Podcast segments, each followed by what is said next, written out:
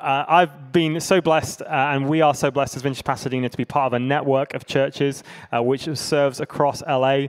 And uh, one of my great friends, he's such a good friend that I just ruthlessly am rude to him all the time. That's a very British thing. Um, is Ash Meany. He is uh, the associate pastor of Vintage Church Santa Monica. His incredible heart for the Lord, ministers amazingly in the Holy Spirit, and he's got a strange accent that is somewhere between Britain and like far down in Australia. Um, but we love him anyway, and he's going to be coming to speak to us on the next part of our series from Moses in a minute. And before he does, I'm going to get Chris to come up, and he's going to bring the next bit of God's word, which is coming to us from the book of Exodus. If you have your uh, Bibles open, and Chris is going to read it for us. Good morning. Um, so I'll be starting in Exodus 12, verse 1. The Lord said to Moses and Aaron in the land of Egypt, This month shall be for you the beginning of months. It shall be the first month of the year for you.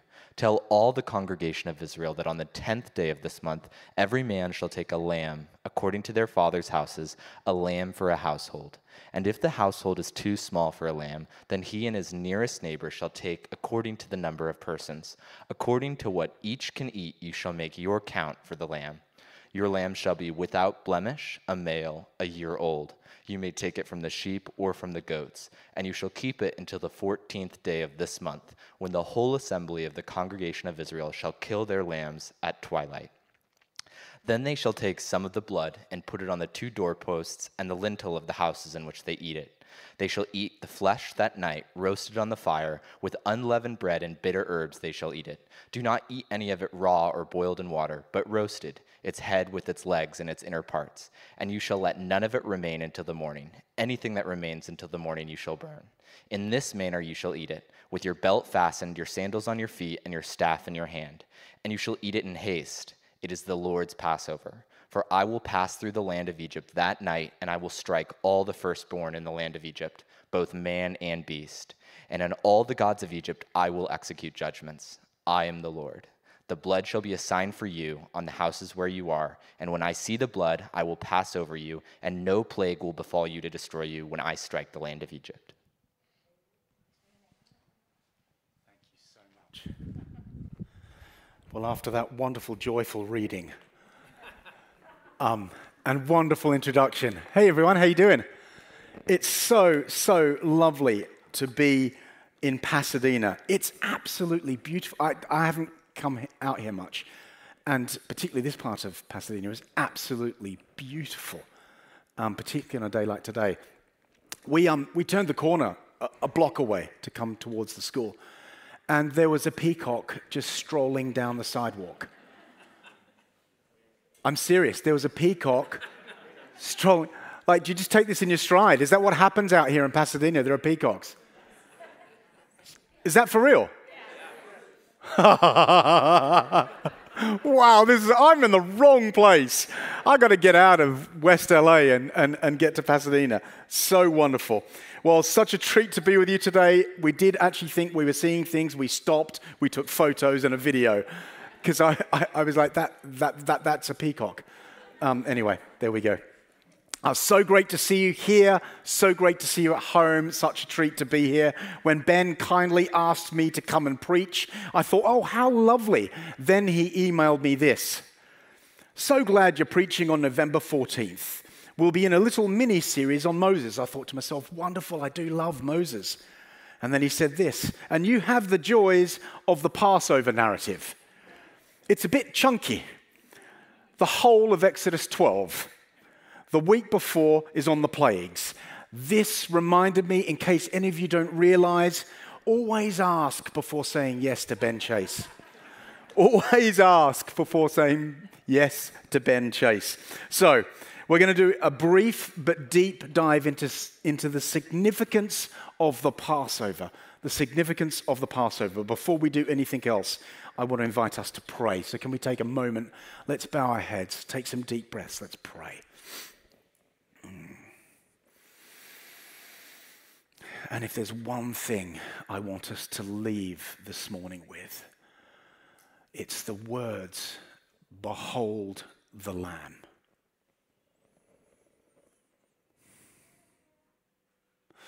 Behold the Lamb.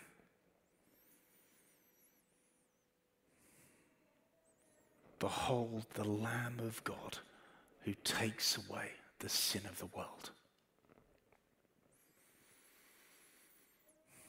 Lord God, you are the God who hears the cry of his people. And out of grace and love, send provision to set them free. And so we ask you to speak to us from this incredible story of Passover. And may it become a fresh, real, tangible story for us today. I pray this in your name. Amen.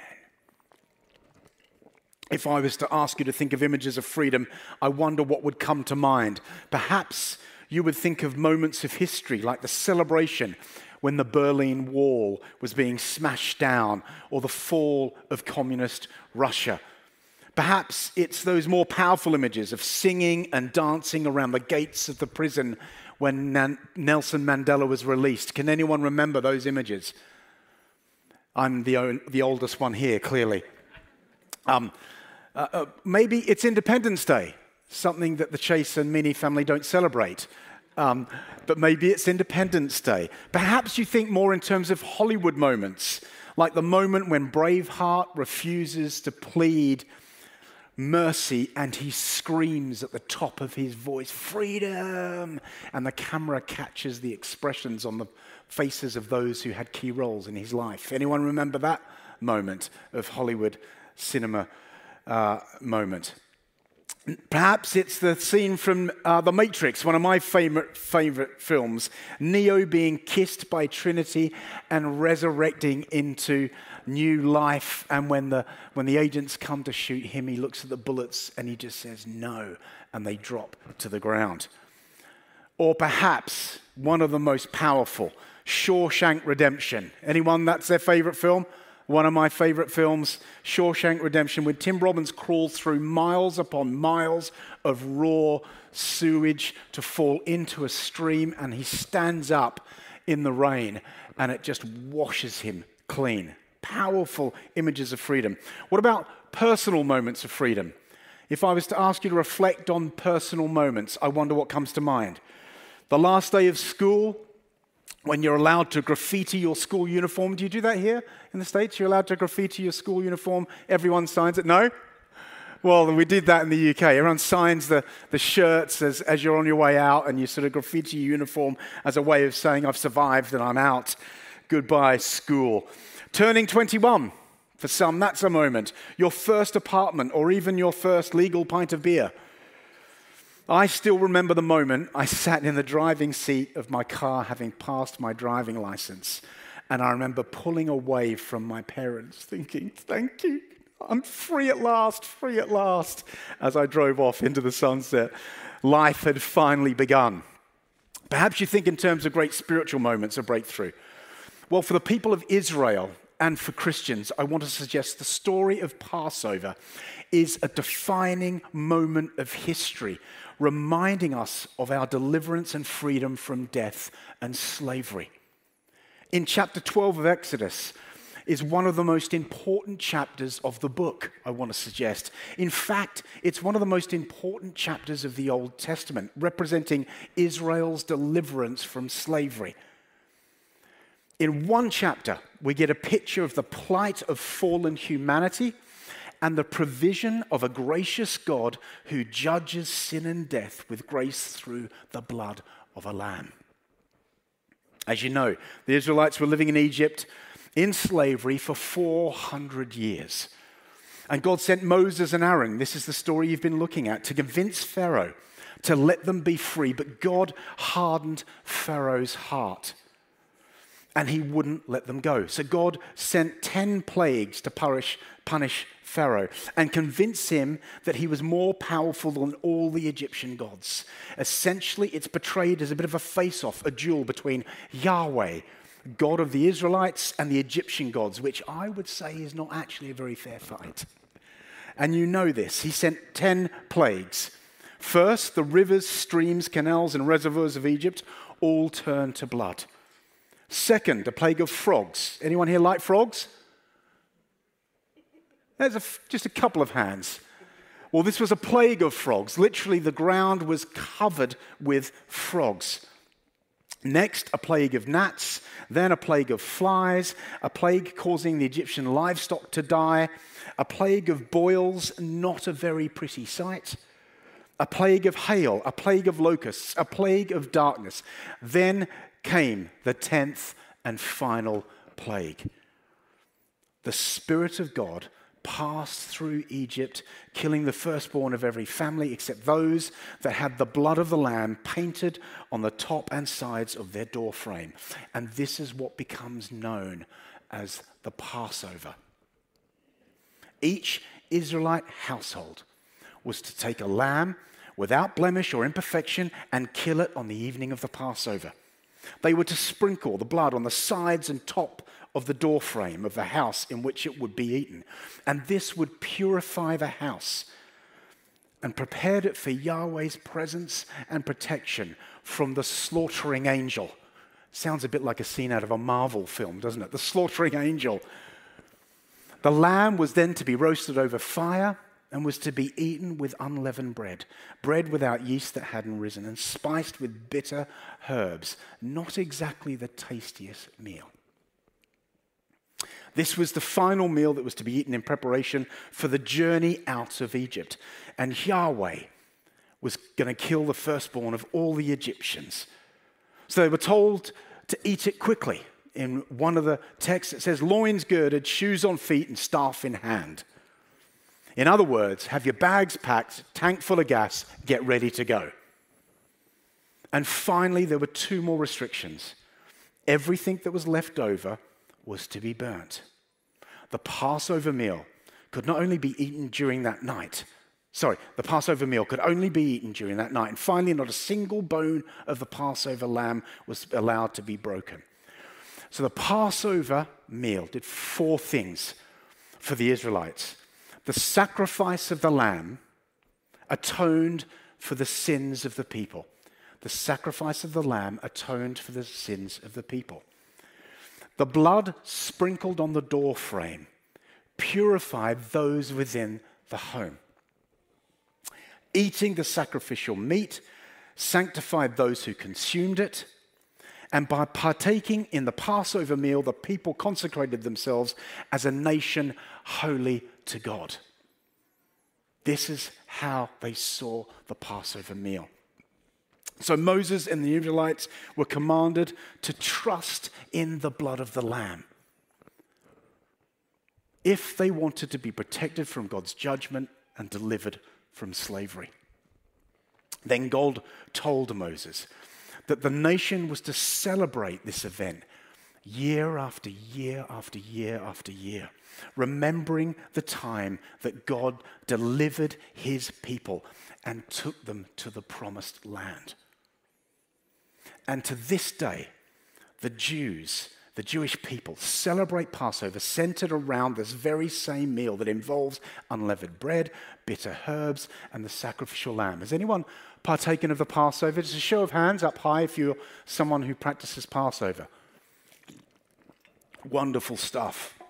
This remembering and celebrating is really important. Remembering and celebrating is really important because the Jewish people, in remembering and celebrating the Passover, it becomes a, a, central core part of their worship and their identity.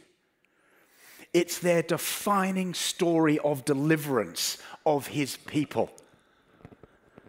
And generation after generation of Jewish children are raised on this story, so much so it becomes deeply rooted in their identity. It's who they are, it's how they understand their God. This is our God.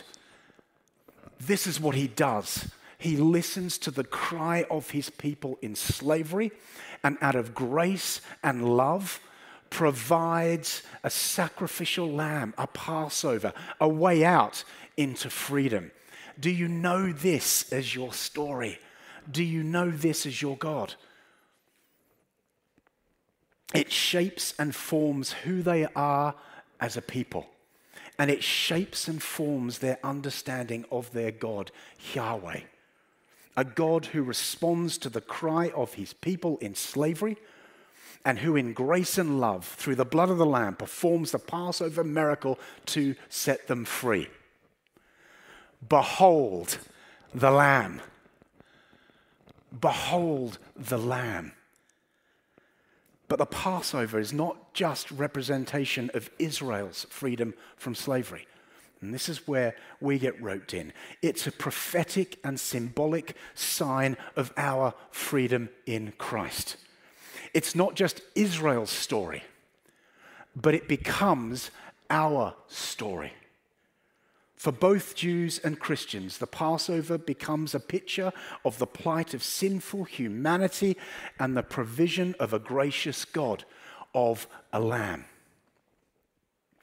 And when we get to the Gospels, we get this profound moment of prophetic declaration from John the Baptist as he sees Jesus approaching in John 1:29. We get these incredible words.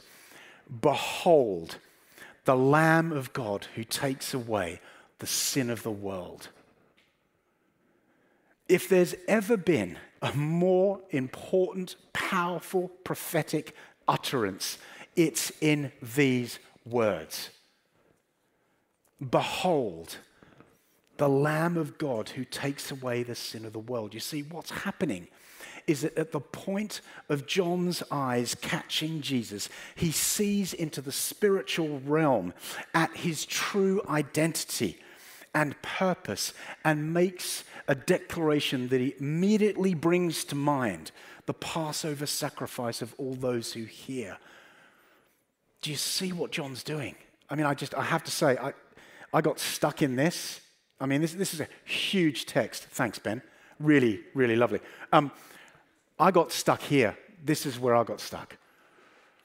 To be, to be able to see like that, that declaration was, was a, a turning point for the history of the planet before anyone ever thought of killing Jesus, John the Baptist identifies him as the Lamb sent by God to carry the sins of the world and deliver it from slavery. Wow. Come on, that is a moment. That is a moment.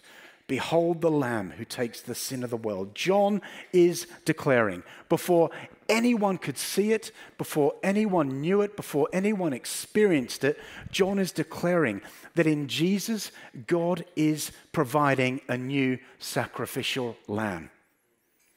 That through the death of Jesus would come a new atonement for sin, for our brokenness, for our fallenness, for all the stuff that we do and has been done to us. And that Yahweh is still in the business of setting captives free. This is our God. This is what he does. That through Jesus would come a new exodus, a new deliverance from slavery, but not just for the Jews, but for the whole world, for you and for me and for our children and for our children's children and for our children's children's children, for the whole world. So when Jesus is crucified three years later, during the Passover festival, there's a distinct connection being made in history between the death of Jesus and the sacrificial lamb in the Passover meal. Again, all of this as it comes together, if you sit in this passage long enough to meditate and connect all the dots, it's mind blowing. This is the God we serve. That during the Passover festival, a new lamb appears. And this lamb is going to do it all for everyone forever for all of humanity and for all of creation. He will make all things new. All things new. Some commentators even go as far as to suggest that in, when the Israelites smeared the blood of the lamb on the door frames and on the lint, so top and sides, their hands formed the symbol of a cross. And in a sense, this became a prophetic sign of the grace and deliverance that was to come through Jesus on the cross. I mean, that, yeah, speaks for itself. In the first Passover and at the cross, both God's justice and mercy are revealed. Both the Passover and the crucifixion stand as the dividing lines, the plumb line between slavery and freedom, between death and life. Like the original Passover, Jesus' death atones for the sin of the people. His blood purifies and cleanses, and his body sanctifies those who partake in his kingdom. At the cross, Jesus suffers as the righteous one who knew no sin, yet became sin for us. As Paul puts it in 2 Corinthians 5:21. For he made him who knew no sin to be sin for us that we might become the righteousness of God in him. The son becomes the slave that we might become sons and daughters. This is the Lamb of God. Behold, behold the Lamb of God who's come to take away the sin of the world. And because of this sacrifice, because this sacrifice was made by God Himself in the form of His Son, it is the ultimate sacrifice. So when Jesus died on the cross for our sins, He became our Passover lamb. There is a distinct connection between these two moments in history, separated by thousands upon thousands of years. There is a distinct connection. This story becomes our story. So, when John declares, Behold the Lamb, he's saying, Gaze upon him, observe him, think about him, grasp him, recognize him. The invitation is for you and for me, for us, to open our eyes, to pay attention, to perceive the deeper truths, not just look with your physical eyes, but with the eyes of your heart and recognize that this is the Lamb of God who's come to set you free and to deliver you from death and slavery. Is this a part of your story?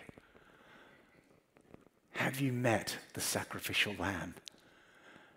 Do you behold the lamb and see what he's done for you and what he continues to do for you and what he can do for you?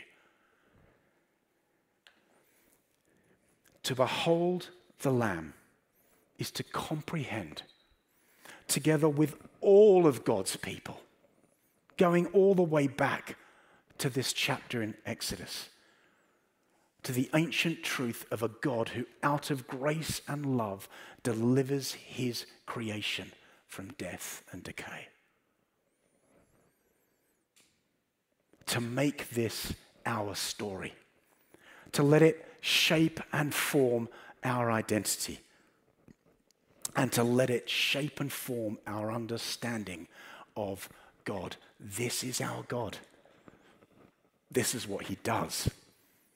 This is his primary business.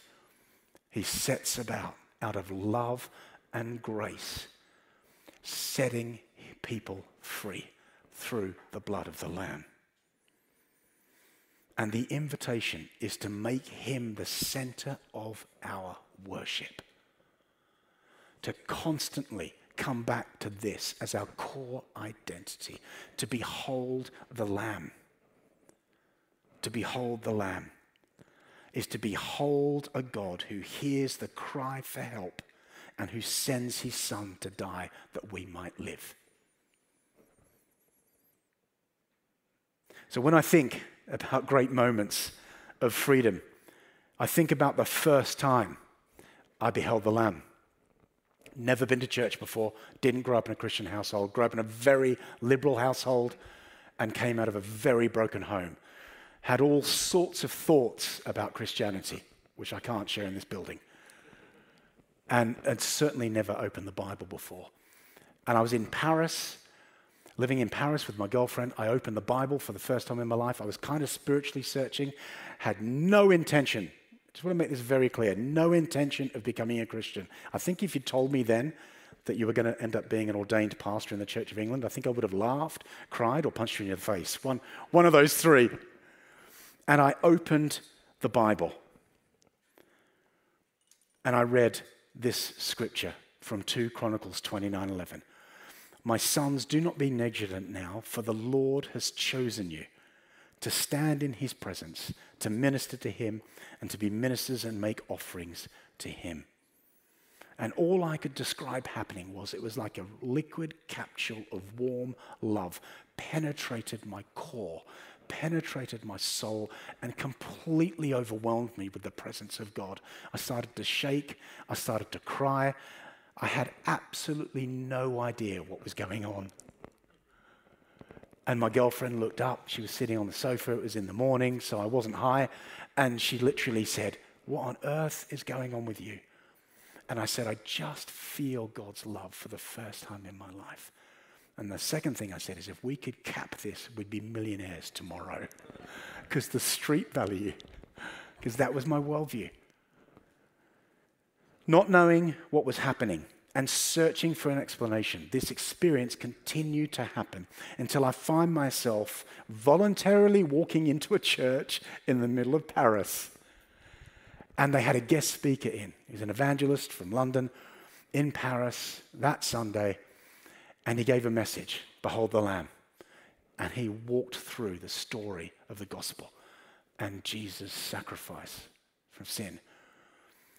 And then he did this really weird thing he just said, if anyone wants to respond to what I've said and wants to come down the front and receive prayer, then I'd love to invite you to do that.